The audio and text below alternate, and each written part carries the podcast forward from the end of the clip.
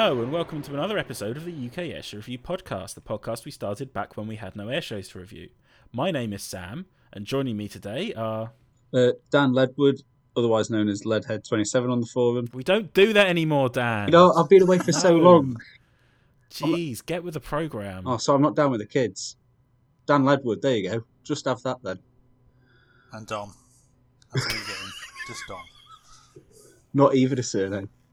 Anonymous. It's like he's like Cher.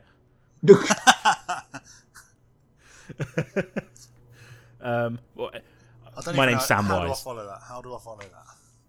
you turn, you Uh. do what Prince did. You turn your name into a symbol. That's that's the only course of action. I would love to see you try and um try and actually say that into your microphone. um, I'm not quite sure how, how we lead into anything from that. Um, so it, it, yeah, it's just going to be sort of a, a general catch up today. I think we've all done some stuff in the last, uh, you know, last last few weeks.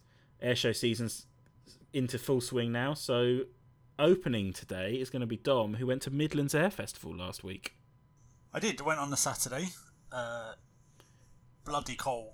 There was a massive it? wind all day, and it just took. The sun was out quite a bit, but it took the edge. The wind took the edge off it, and it was really cold. Even though you were sitting into the sun all day, really cold.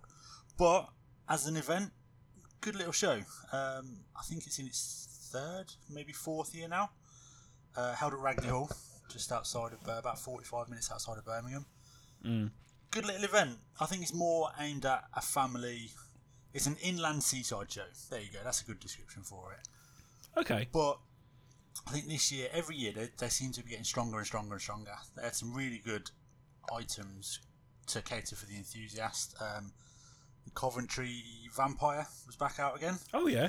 Hadn't seen that since. Destroyed a runway.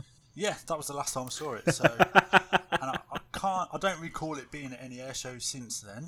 So, but really good display by that. Good to see it out and about on the scene again. Tony De Bruyn with his Bronco, which based itself at Ragley Hall, which is only a really temporary strip, really short landing strip as well. So, demonstrating its its takeoff capa- short takeoff capabilities quite well. And yeah, just the usual Reds. Uh, BBMF randomly. I I only went on the Saturday. Uh, it was just a Lancaster and a Hurricane on the Saturday, rather than the trio. But Because it, it, it, it wasn't not also on the Thursday and Friday of the bank holidays. yeah, it was all three days to cele- help celebrate the Queen's Jubilee, as they put it. Um, haven't I've never been on the weekdays, but they aim to do a mass hot air balloon launch at night with a firework display as well, which always looks impressive. But I think this year, because the weather, they only managed that on the Thursday, if they managed Okay. that at all. But the wind put pay, paid to that on Friday and Saturday. Um, but again, cracking little event. Not a too bad a ticket price. I think I paid thirty pound per ticket, Okay. uh, and a full a full di- uh, day's display from I think it started about half eleven till six. Oh wow, Blimey, that's a that's, a good long. length. I think there, there was there was a tea break, or they call it a tea break, Yeah. Um, for an hour and a bit in the afternoon. I think some of the displays later on were there was a couple of gaps in between displays, but You, you've you've missed the big highlight, Dom, which was the Grob tutor that's no longer white anymore. I was I was literally about to ask how's Yeah. how's the tutor display that, that we, we was- previ- previously discussed on the podcast uh, uh, about having to go up to North Ayrshire to see it, but uh, and it probably got rained off as well. Um, really, typical typical tutor display. Good little, nice little display. I think it suited Ragley Hall well because it's quite a small venue. Mm. So rather than you know displaying a, a RIAT crowd line where it's there for hours, or it's there for miles, sorry, but really good display, tight display. I enjoyed it, especially Did- being its last. Is it last year? Yeah, Yeah. is I it? think I think so. Oh really? I, I might make that up. I don't know. Happy to grounds? be corrected. On what grounds? Because Yeah. um, I thought it was to do with them slowly phasing out the grobs. Now, mind you, the I don't Oh, know how, the tutor. The tu- sorry, I thought you meant Midlands Ed. yeah, sorry. I, yeah. Calm down Don't on really that know whiskey. what. Not bad. Um, yeah, but it's been its last year for years and years, hasn't it? I'll tell you mean, it might year. actually be its last year, but find out next year. True. I do, I do want to see it this year. I don't- have no idea where I'm going to see it, particularly in that yellow scheme, just because cool.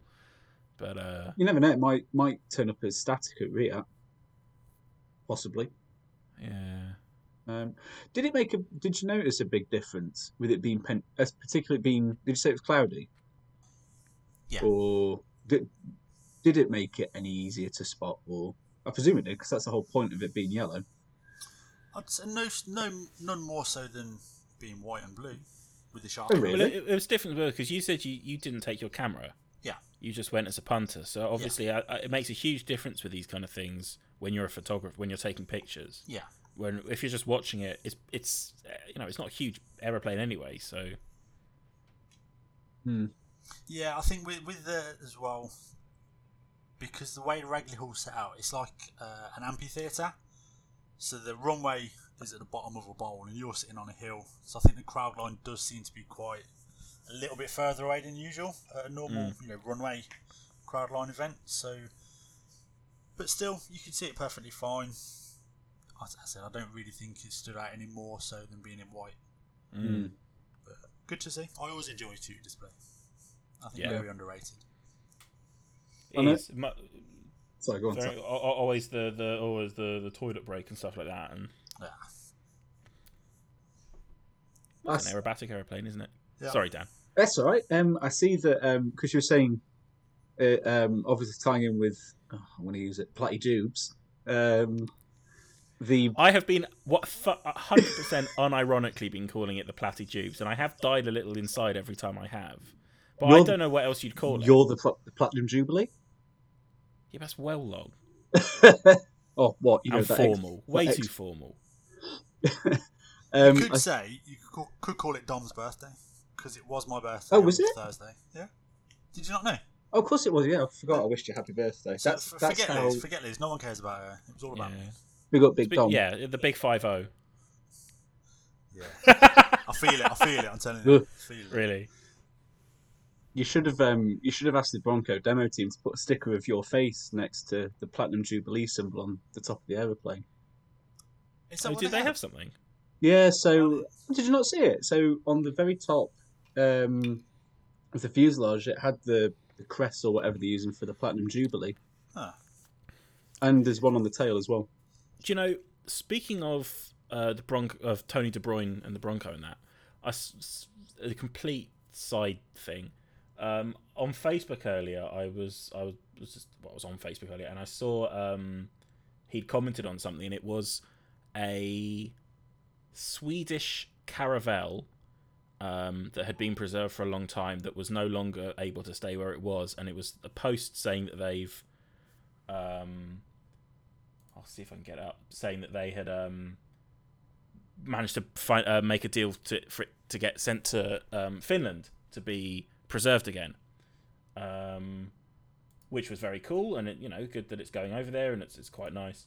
Um, yeah, Swe- Swedish Caravelle, uh, S E D A F. If anyone's actually interested, at Arlanda. Here I go. Um, Dan's logging it. Oh, Arlanda, that's the airport. Um, the the big one at Stockholm, which is quite win- uh, weirdy place. Anyway, so it's, it's gone off to Finland, and it's quite nice. Um, uh, and then I saw this post because Tony De Bruyn commented on it and said, just letting the, the guy know, we still hold the largest stock of Caravelle spare parts worldwide. Do not hesitate to contact me should you need anything during the restoration what? so I, I don't know what because obviously I, I mean you know the Bronco thing I'm assuming it's not his full time job and all of that but I, I do wonder where that what that is where why he and who, we are and why he's involved with the world's largest stock of Caravelle spare parts. Um, Where's do you know what we should get him on the pod? I bet he'd come on the podcast as well. I bet he'd be well up for it. He's a really, Yeah. really. I spoke to him a couple of times at RIAT. Really, He's approachable very guy. approachable. Yeah. He, he, well, yeah, he he accepts everyone on Facebook. He's liked a few of my posts from time to time as well. He's like clearly quite a down to earth guy. Um, Go for it. Yeah. Yeah. Let's hope But it yeah, gets I, made I, that, available. sorry, that was just a, a weird, a weird thing that I noticed earlier and was like, ah, that's weird. Where's the Bronco base? Belgium. Yeah. I can't even think of any Caravelles in Belgium. Hang on. Oh, I tell you where I saw a absolutely stonking Caravelle was uh, outside was um, the the museum in Belgrade. I can't remember if I mentioned that on the podcast or not. I went to because I've mentioned the the museum in Bel. If I haven't, apologies if I'm, I'm, repeating myself. I wanted to go to the museum in Belgrade for a very long time. I know I mentioned that on the uh, on the the museums episode we did, and I managed to go to finally, finally, finally go to Belgrade a few months ago. Had a week off. I, I went booked last minute flights. I, th- I, booked flights on the Saturday, flew out on the Sunday. I was like, finally going to this museum, finally going to see YU CNT, finally going to see all these lovely Yugoslavian planes. And get there on the Sunday. Monday morning, they post on Facebook, oh, the museum is now closed, permanently closed until, or, or, or fully closed until uh, September for renovations. It's like. They knew you were coming, mate. They clearly knew I was coming. Like they, God, God does not want me to see this aeroplane. Um, anyway, they, I, I did, I, I, went along anyway, and they, they were actually happy to let me photograph the stuff outside, which was quite nice. Um, but they have a beautiful uh, yacht or jet uh, Caravelle parked outside, which in gorgeous colours looks fantastic. Anyway, sorry. Uh, I, I've just googled Caravelles in Belgium. There is actually one in that pretty cool looking museum in Brussels, and it's a Sabena one with the gear up as well on a on a um, on stilts inside. Oh, nice. It looks absolutely gorgeous. Well, I assume. I mean, there's quite a lot of Caravelles around. Yeah, um, love a Caravelle. I assume. I, I I would love to know what that connection is. Um, might well ask him. Um, yeah, sorry, I, I took us on a mad tangent there. So, well, seeming as we were talking about the Platinum Jubilee, um, uh, sorry, the what, Dan? Sorry, so see because we are talking about the Platty Joobs, edit that. Platty there Dom's we go. Um, sorry, Dom's birthday. His fiftieth. Um, um, Sam, you were there, weren't you? In deepest, darkest London to to watch the frivolities. Well, I was, I, I was, I went to see the fly past. I didn't go near the mall or really too far into the crowds because. Pussy but sorry, because people and trackers. Um, I did, I, I did uh, go along over to Waterloo Bridge, which was is just just about south of the Mall or thereabouts, um, and saw the fly past. Uh, and actually, I, I, I should must give credit to, to Scott Perry, who's on the one of the UKAR guys, who's uh, keep, keeps a bit quiet actually normally, but he's he's always around. Um, and because because he's always gone into town for the Queen's birthday fly past, and he went in town actually did our write up of the RAF centenary fly past.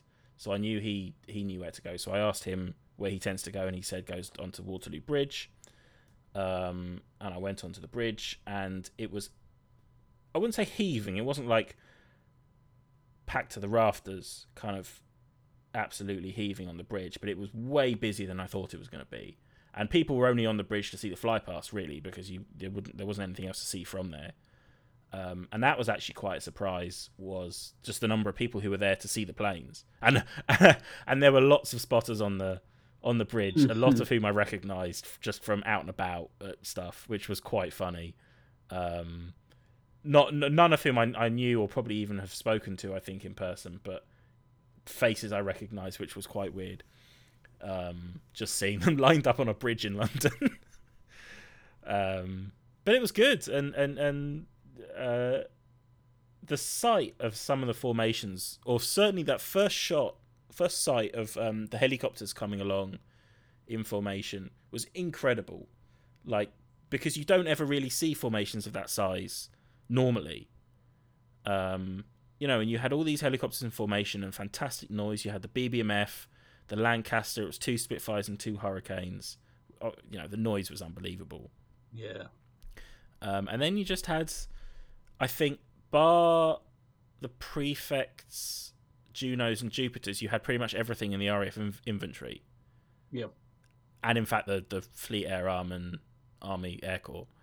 Um, really really cool. You know, even a rivet joint in the fly past. Then uh, he had a, a Poseidon. Obviously, using my hands here, so it's not going to mean anything to people listening. But he had the Poseidon, and then behind it as though it was in a refueling position, the rivet joint, and then you had in the same sort of formation an, an Atlas and C17, which was really cool to see. Yeah.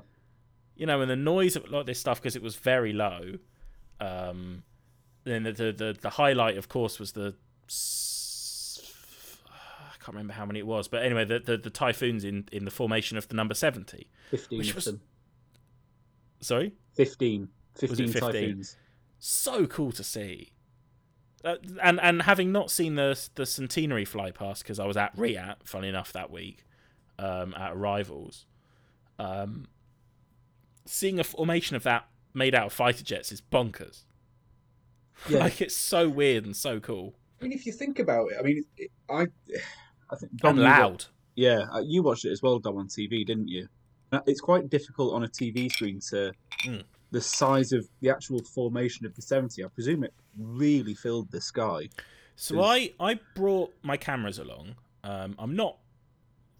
There's nothing special about the photos I got because they were literally just photos of the stuff as they went past, and I wasn't really that happy with what I was getting as they went past because the the smallest lens I had was my 70 to 200 that I had out, um, and at even with the 70 where I was on the bridge at 70 millimeters, it was the formations were too big for the for the Right. screen. So, like with the helicopters, for example, if I didn't get anything of the second formation, 'cause I was so busy trying to get my cameras out and swap them around and all that, um, because I hadn't realised it were gonna, I was gonna need a wider, wider angle uh, lens, and they they were big, and then the seventy formation was huge. Yeah. Like it, it was it was a, an insane sight, and I've actually there, I had a colleague who who the formations went right over her house um, and the, there's a site. She took a video of the 70 formation, and it's banking slightly, it's turning slightly as it went over a house, Nice. and it is such a bizarre. It it doesn't look quite right. The sight of these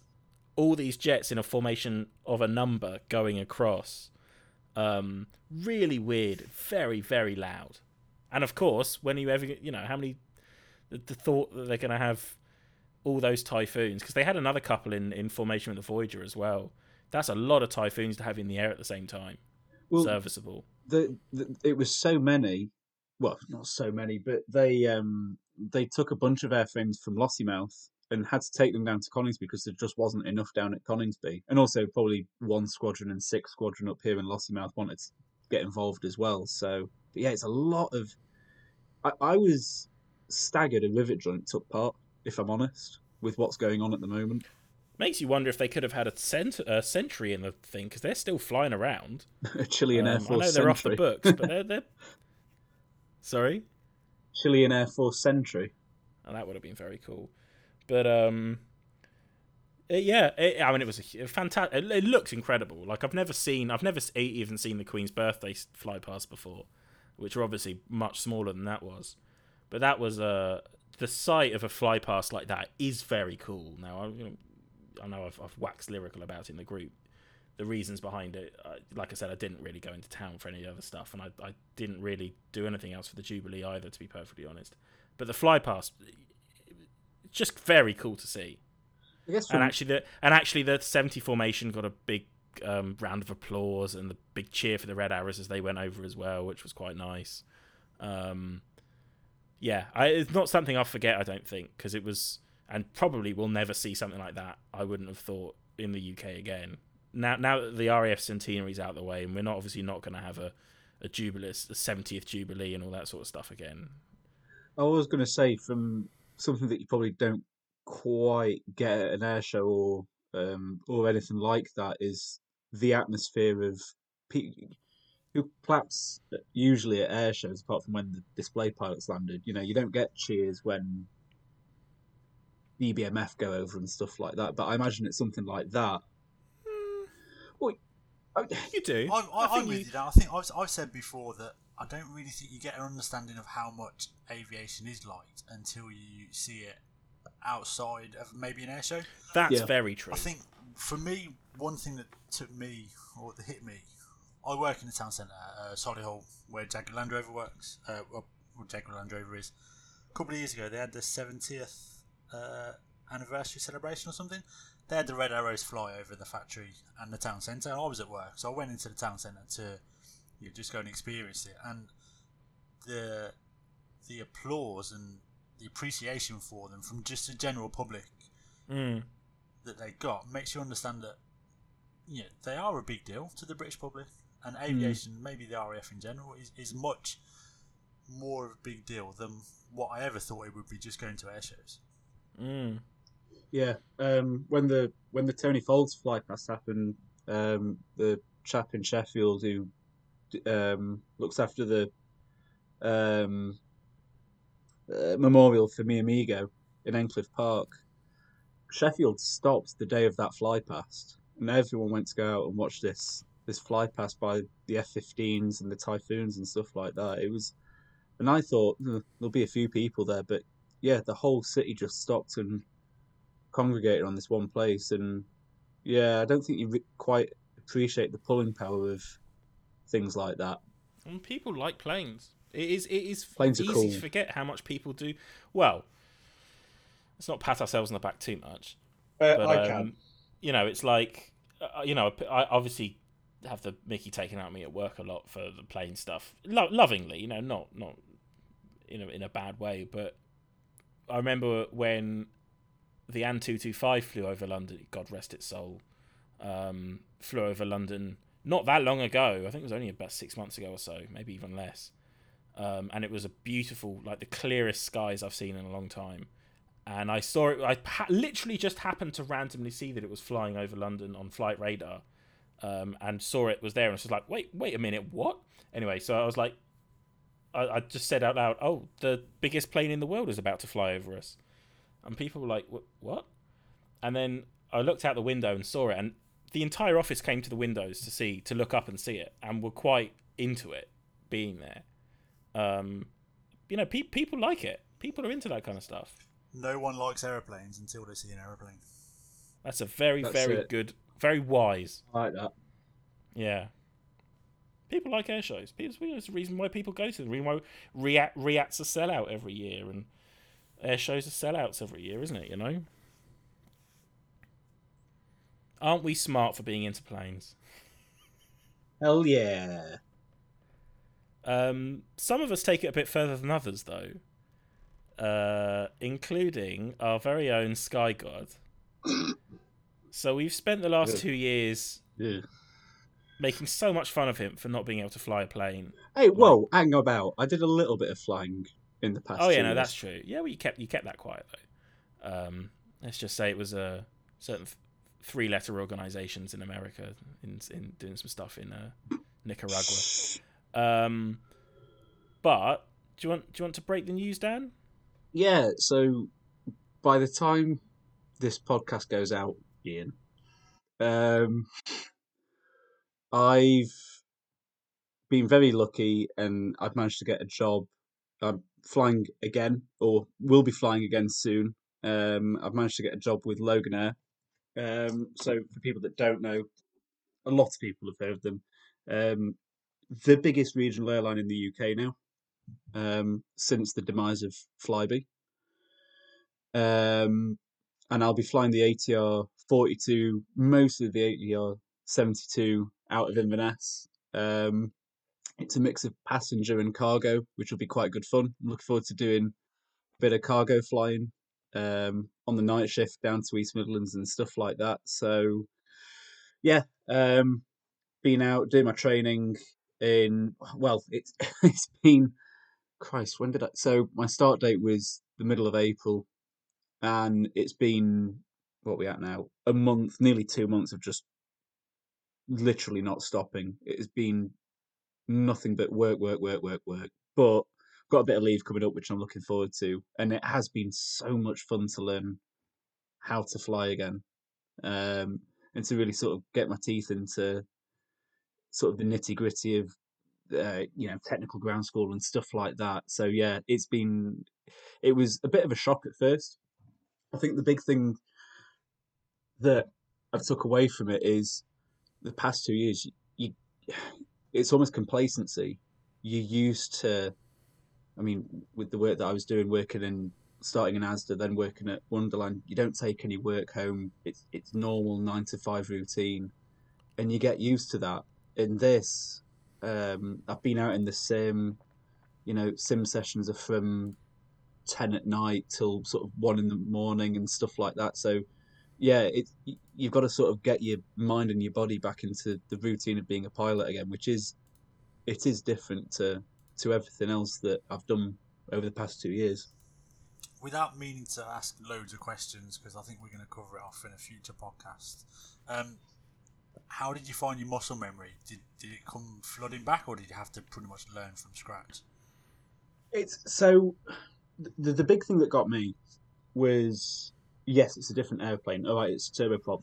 The Dash 8 and the ATR couldn't be more different if they tried. Um, but one thing that I Yeah, found, the ATR the cockpit's at the back. Hey, What was I that? said I said on the ATR the cockpit's at the back.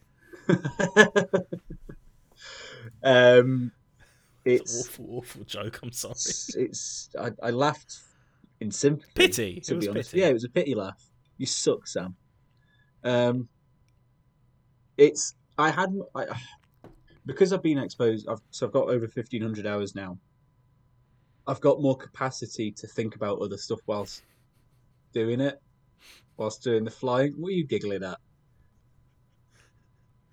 I pulled a face when you said I've got 1500 hours. No. I went, um, yeah, so at Fly because it was the first time rating, you didn't. I didn't have any experience, so it all comes very quickly, and it's it, all of it's learning. But with Mm. this, because you sort of get, you know, if you're doing an ILS, an ILS is an ILS, so you kind of use the configuration and stuff like that. So yeah, capacity wise, more capacity. I'm not going to oversell myself and say I knew everything because I didn't. And one thing that I That's unlike you. realised is you, I did have brain fade after two years. For as you know, really? yeah. I mean, I've kept my. I've, no, like, like it was noticeable. I mean, I kept my license. I mean, sorry, I kept my type rating current on the Dash Eight over the past two years, but that's that's what one four-hour sim session a year. Mm. y- you're gonna forget, and unless your head's in the books, you're gonna forget. It's a bit like learning a language. You can keep the fundamentals, but a lot of it will disappear. But it's funny once you start reading it in a book again, and you start reading about standard operating procedures, it all comes back straight away.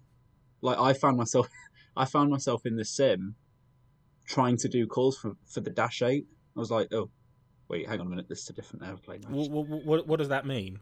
So, I mean, for instance, you get to acceleration altitude, um, which, so in layman's terms, when you depart, you get to a thousand feet above aerodrome level, and you reduce the pitch and you let the aircraft physically accelerate um, in order to get the flaps up it and things like that. And I found myself so in the eight- in the dash eight, it was um, you had a particular we call them flows so you do certain things. And i found myself the, the prompts for the flow trying to say the things from the dash 8 in the 8 i was like ah wait Yeah. no this is it's just a it's a muscle memory thing. It's just because you get so used to saying it on the line over That's and over really and over again. So you've got to sort of the big thing they say when you're starting on a new type rating is everything that you learnt before get rid of it which is easier said than done when you've been doing it for a good couple of years because it's the only thing you ever knew. You have to try and ditch it. It's also particularly interesting when you think about pilots who hold multiple type ratings.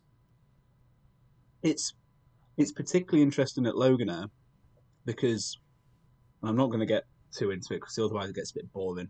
But they've got the ATR I, 75. I, I, I, I disagree. It's a world that n- not, neither of us, and I would imagine a lot of our listeners, have any inside knowledge on whatsoever. Fair I'm enough. genuinely quite interested in how this all works because I have no idea. So at Loganair we've got the ATR. So basically split it down into four components. You've got the ATR 42 and the ATR 72. The 42 being the little one, the 72 being the big one, longer. Sorry.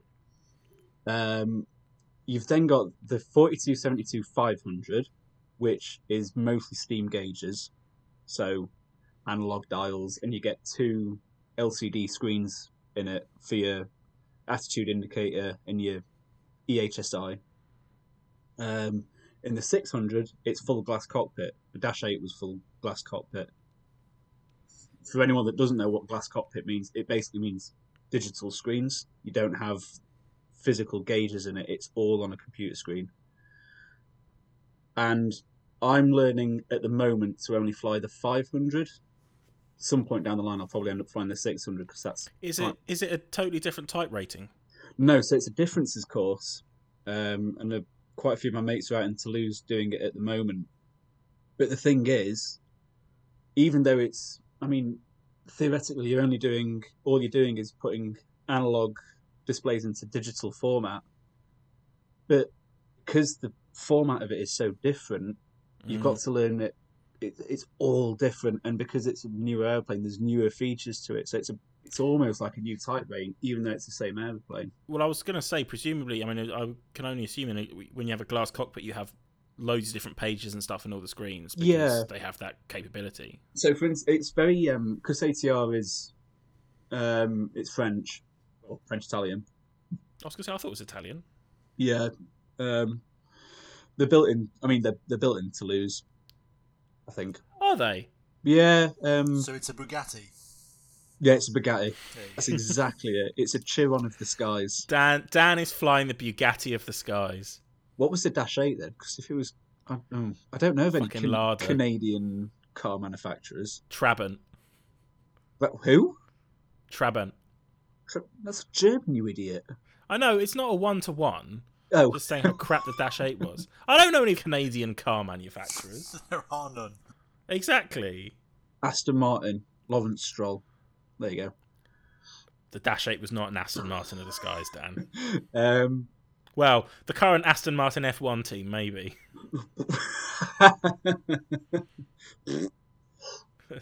Direct copy of something else. Go um, on. Um, yeah, so in the 600, if you have an abnormal or an emergency, a bit like an Airbus, it'll actually bring the checklist up onto the screen and it'll Mhm. go through it. In the five, Automatically. yeah.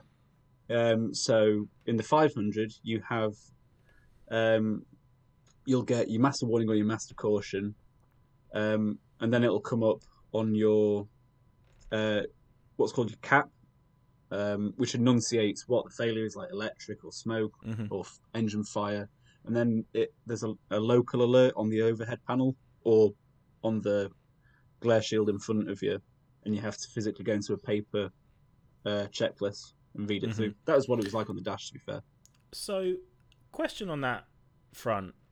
I don't know what Dom's preference is actually, but I certainly know that both you and I, as enthusiasts, like steam gauge cockpits um, as a preference. As a pilot, what would you rather fly? Would you rather fly the 500 with the steam steam gauges, or would you, as a thinking about as a pilot who at doing your day job, would you rather fly the 600 with the much more capable and much better displays of the 600? Hard question to answer. I'll answer that one when I'm actually on the line flying it. Okay. But first impression, you look at it. Or may, But- maybe maybe it's a more that's a more generic question. Then. Yeah, I mean, the the thing that gets me, I mean, like I had posters. So whilst I was doing my ground school, you had a big like A2 poster, and it showed the cop. Like I said, I've never been in an ATR before. Mm. Never flown on one.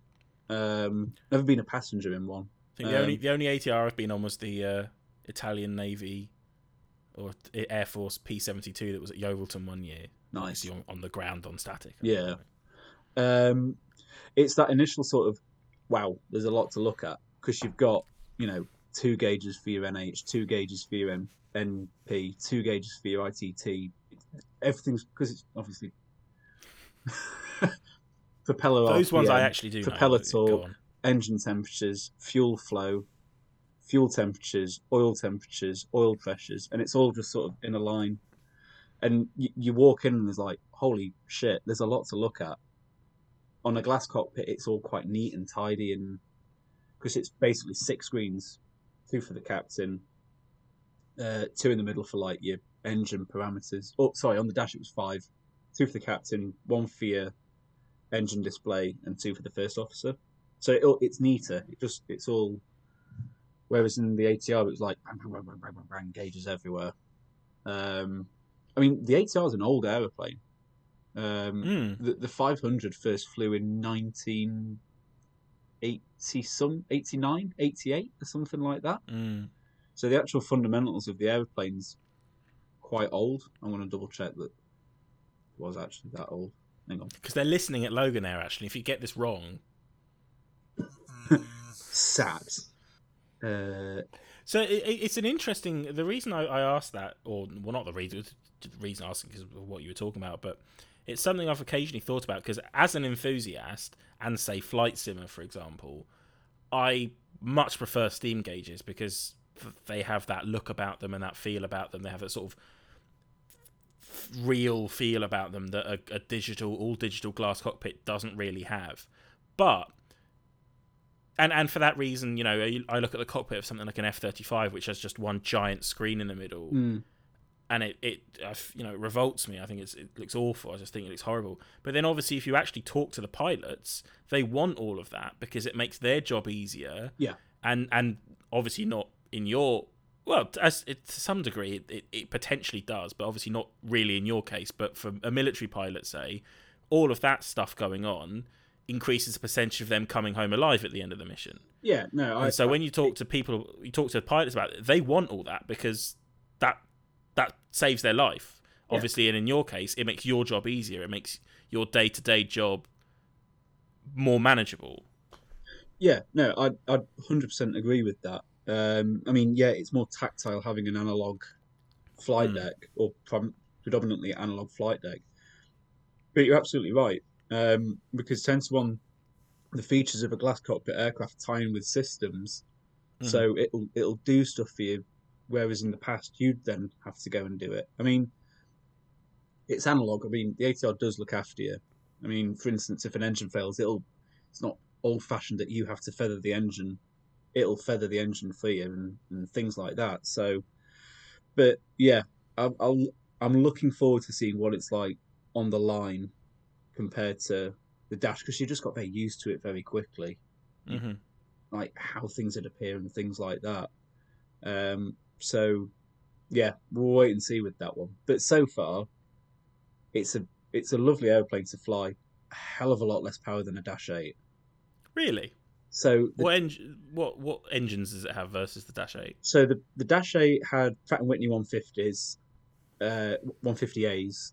The ATR 72 has Pratt and Whitney 127S. To put that into context, um, each um, so one engine on a Dash 8 Q400 has more power than both engines on an ATR 72 or 42. Oh no, Yeah. oh no, Dan, Performance wise, what a letdown you've become. is I mean we could so we used to be able to climb out of London Heathrow on the dash at 230 knots, which is as fast as what the jets could go. Um, speed limited, of course, but yeah, I mean, it was quick. In this, it's the ATR s- 42. It's 160 knots. so it's it's a lot. How disappointing. it's a lot slower, but it gives you more time to think about stuff, I guess. Is is that is that how you me. justify it? I need to, I need to think about how strong I want my cup of tea in the, in the cruise. What biscuit I'm going to have with it. I'm going to have a Tunnock's caramel. I'm going to have a digestive, maybe a hobnob. Who knows? Oh, tonic. T- tonics are digestive, yeah. Um, so What anyone meat? that's well, now you can become a fat bastard. Then So? I mean, Oh, I've been to be out. fair, you haven't got the power to fly I- yet. so I've- there. I've been out in Amsterdam for four weeks, and I'm for the first time ever. I'm over ten stone. So because you've been getting the munchies, Daniel. l- now I passed the duchy to the left hand side. Ah. Sorry, that was bad. Have you been given any routes yet, or is that to be confirmed? to be confirmed at the moment. So Inverness, so like I was saying earlier, um, so Loganair's going through a period at the moment. They had the Saab 340, which is a, I love it. It's old and stuff. I've never been on one again, but um, they're getting long in the tooth now. They're being retired and being replaced by the ATR. Um, at the moment, Inverness has got loads of cargo stuff going on, so they do the flight down to East Midlands Royal Mail contract. um, and then they then go from here up to the Highlands and Islands. Uh, sorry, up to the islands. So like Stornoway, Kirkwall, Benbecula, places I've never been to before, where it's wild and woolly and very frigging windy. But um, yeah, it's it's going to be totally different to to Flybe, and they encourage hand flying, which is one thing that I'm really looking forward to. Um, if you can get the autopilot out, get it out and hand fly it, and not not a lot of airlines are are like that. Fair play. Well, good luck. Yeah. Cool. Yeah, well, I mean, I know we, we, we I mean, we all were already new, obviously, but obviously it goes without saying congratulations and Yes. well done.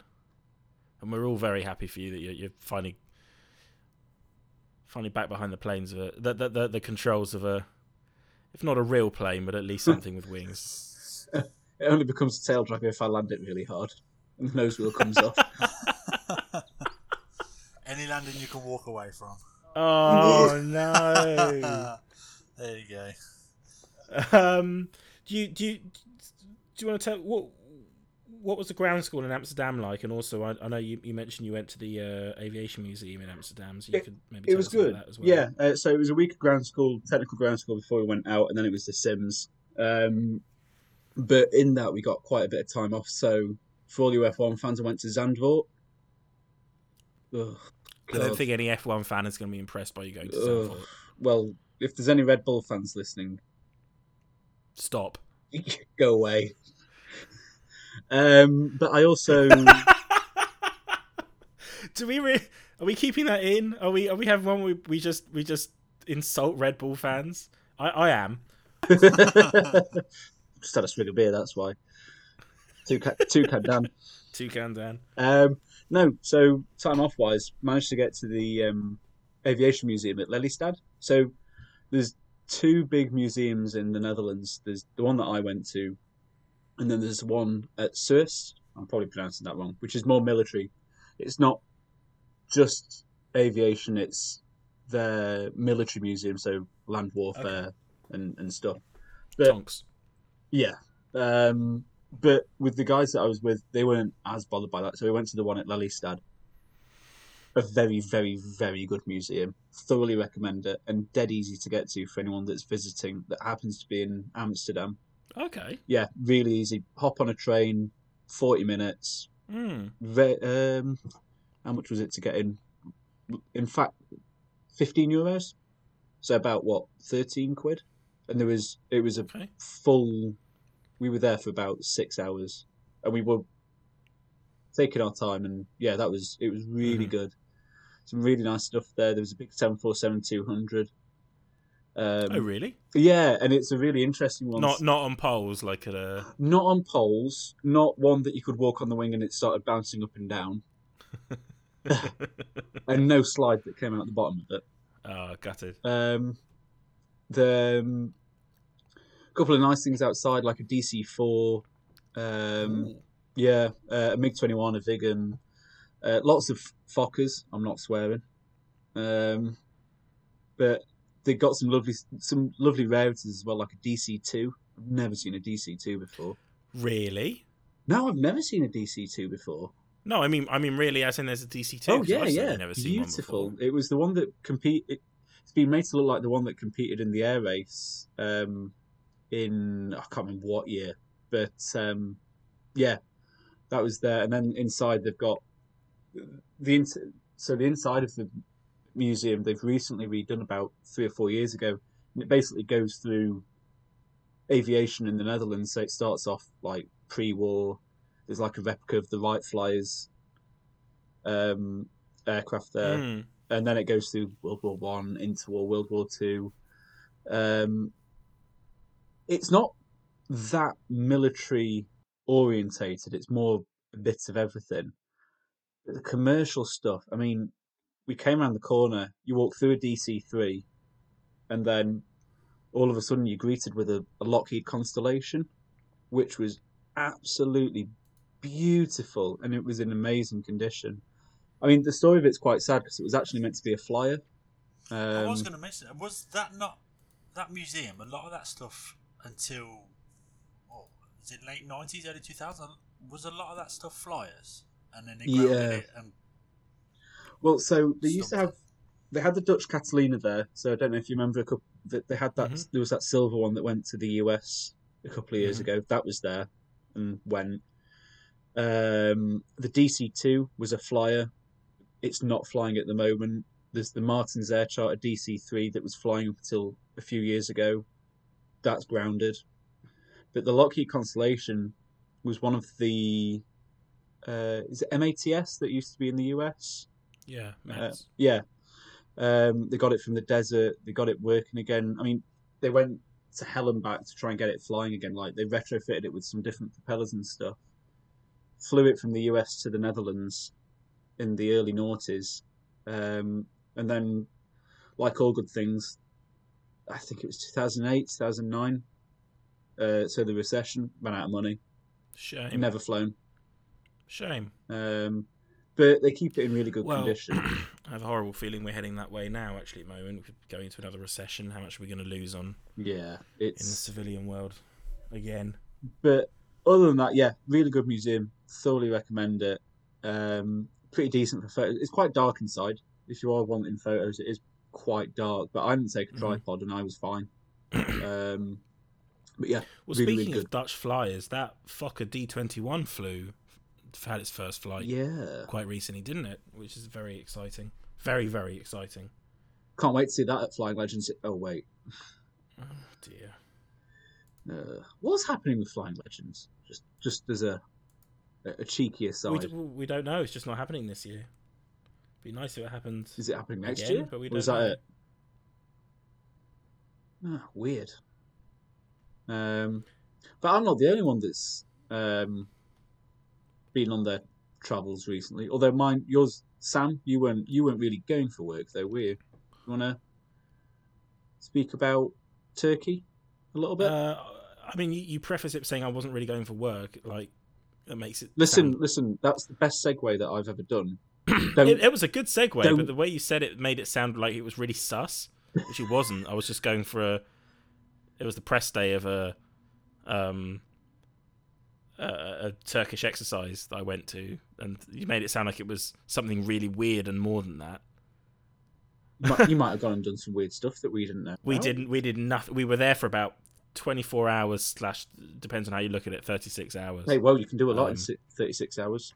Well, I'll tell you what we did do actually. Okay, so I I, I went to uh, Anatolian Phoenix, which is a helicopter-based exercise in Konya in Turkey. Um, we did. There's a there's a Turkish Stars park, um, just outside the airport in Konya, where we went and saw a few airframes there. And then there's a, an F5 on a pole.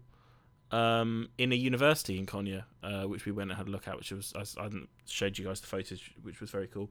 Um, yeah, so I went to. You could call it work because I'm going to have an article in a magazine about it. So, professional, professional business traveling. Um, it was very cool. It was mostly um, Turkish helicopters. I mean, ev- everything there was not, was something I was seeing for the first time. You know, so that's always makes a trip worth it. Uh, I'll I'll get the list up. Planes um, and helicopters. I can give you the list because I made a, a an account of everything that What a. uh, Oh, did you get the Regis as well? Oh, what a. I did get the registrations uh, in the Oh, in the upcoming slippery article slippery in. Combat Don't Sam, get in the upcoming account. article. Ah ah ah! I would never do it willingly. Get plane based, mate. Um, You'll love it. In in the upcoming uh, Combat Aircraft Journal report on the on the exercise. So the Turkish Air Force one times Wedgetail, which we saw landing, didn't get any pictures of it. Eight times F F sixteens, we saw four. Um, it- which were dropping live bombs, which was very cool. I'm not one for like weapons and planes, and, uh, weapons and, and, and ordnance and all that kind of stuff, but the actual sight of a plane dropping a bomb and the bomb explodes and it's very loud is very cool. It's usually what bombs do, Sam. Just putting it out there. They usually go boom and make a big noise. Well, the training ones don't, Dan. Drop beats, not bombs. Tom, you're coming out with Um, some blinders tonight. Have you been like on some sort of spiritual journey or something? It's my 50th birthday. See, they've made a typo in there, actually. Um, uh, Turkish Air Force CN two three five, which was very cool. Uh, saw two Turkish Air Force Cougars, Turkish Army T one two nine ATAKs, which are like the Mangusta um, attack helicopters. S seventy I Black Hawk in some of the most incredible camouflage I've ever seen in my life. It was beautiful. Uh, Turkish Special Operations Black Hawk, which was just black. Uh, Turkish Gendarmerie Black Hawk, which was in this really funky red, white, and blue scheme, um, which didn't look very tactical in any way. Uh, Turkish Republic of Northern Cyprus Cougar, and then the real highlights were two Azerbaijani Air Force Mi 17s, which, which were absolutely dreamboat. I've got a question about those. Go on. Did they fly them over from Azerbaijan, or how far is it from Azerbaijan to to? Not very far. Is it not okay? I need to look at a map. I can't remember if they have any border, actual border, but the two, the Azerbaijan and Turkey are very close. Right. Um, they're both. I think the languages are actually quite similar. I think, um, and in general, geopolitically, anyway, they're very close. They they had the war against Armenia. It was it was the the Turkish Russian proxy war, uh, the Karabakh Nagorno war a couple of years ago, which Turkey and Azerbaijan won, which looks like it's going to go for round two again, unfortunately, because Russia's pulled out of Armenia Right. which is not unfortunately, but you know, it's what a horrible mess to untangle. Um, but it was very cool. The ATAKs did some live firing as well, um, and that was again just quite cool to see. Having never seen, it was the first time I've ever seen anything live firing, as far as I know. It was very very cool. We we went up the range tower um, from their big weapons range that they have, and all the helicopters came past and did stuff, and loads of them, you know, some of them came and the troops fast roped out, or they they landed, and all these you know soldiers ran out with their guns and stuff, and um, quite a wide variety of like they had Cougars, some with like these big fuel tank pods, some with like miniguns out the side, and all like different bits and bobs on them, and it was really cool. Yeah, I had, I had a very good time, and then I'm back there at the end of this month for Anatolian Eagle. Um, which is the the jets and stuff, which should have Azerbaijani Fulcrums and Frogfoots as well. Um, should, but obviously until they turn up, we you know we, we can't guarantee anything. Nice. Um, the interesting thing about this was uh, Anatolian Phoenix. It was a the better part of about I think twenty spotter slash press people, um, and then they're saying it's going to be about seven hundred for Anatolian Eagle. what? Poss- some somewhere in the between 400 and 700 I think which is bonkers for a spotters day Wh- Why? Why? not that this was a spotters day this was a press day and I don't know how I literally don't know how they would have coped having more people because they took us up the range tower and we literally filled the entire rail around the range tower and I don't know what we would have done if there were more people Well, you'd have just pushed them off because you like pushing stuff off tall things, don't you? don't know what you're talking about Dan sounds Um, like something that sounds wh- like something you've just made up so Wh- wh- When's Anatolian Eagle? Sorry. Uh, the end of this month. Um, 29th and 30th Okay. of June. Nice. Cool. So I'm sure. I actually tried to hold back on sending you guys pictures in the group chat because I didn't want to be that guy, but you know. That boat Maybe sailed long ago. Sorry? That boat sailed long ago. Just do it. We can't judge you any more than what we already do. So just far away. All right, okay. In that case, I'm just going to do a, a massive dump of Azerbaijani lovely Soviet fighter jets in that case. Oh no! Please, please don't do that. Oh no! Yeah, well, I'm gonna send you pictures of Lossiemouth Typhoons, and we'll decide what's cooler. Yeah, but I saw a whole bunch of those the other day, didn't I? Don't do that. Uh, Definitely. Uh, and on that note, that's been another episode of the UK Airshow Review podcast. Uh, thank you for listening. We are on Facebook, Instagram, and Twitter at UK Airshow Review. Uh, we also have an old fashioned style website, you know, like the olden days, uh, airshows.co.uk. And we have a forum as well where you can join in the discussion, particularly getting now into the airshow season. There's lots going on. Forums.airshows.co.uk. uh, feel free to share the episode if you've liked it. Share the podcast. We, we're obviously looking always to grow our listener numbers, and uh, we'll be back probably quite soon. I think with another episode because uh, there's always we, we've got lots of shows coming up to review and report on. So see you soon. Goodbye.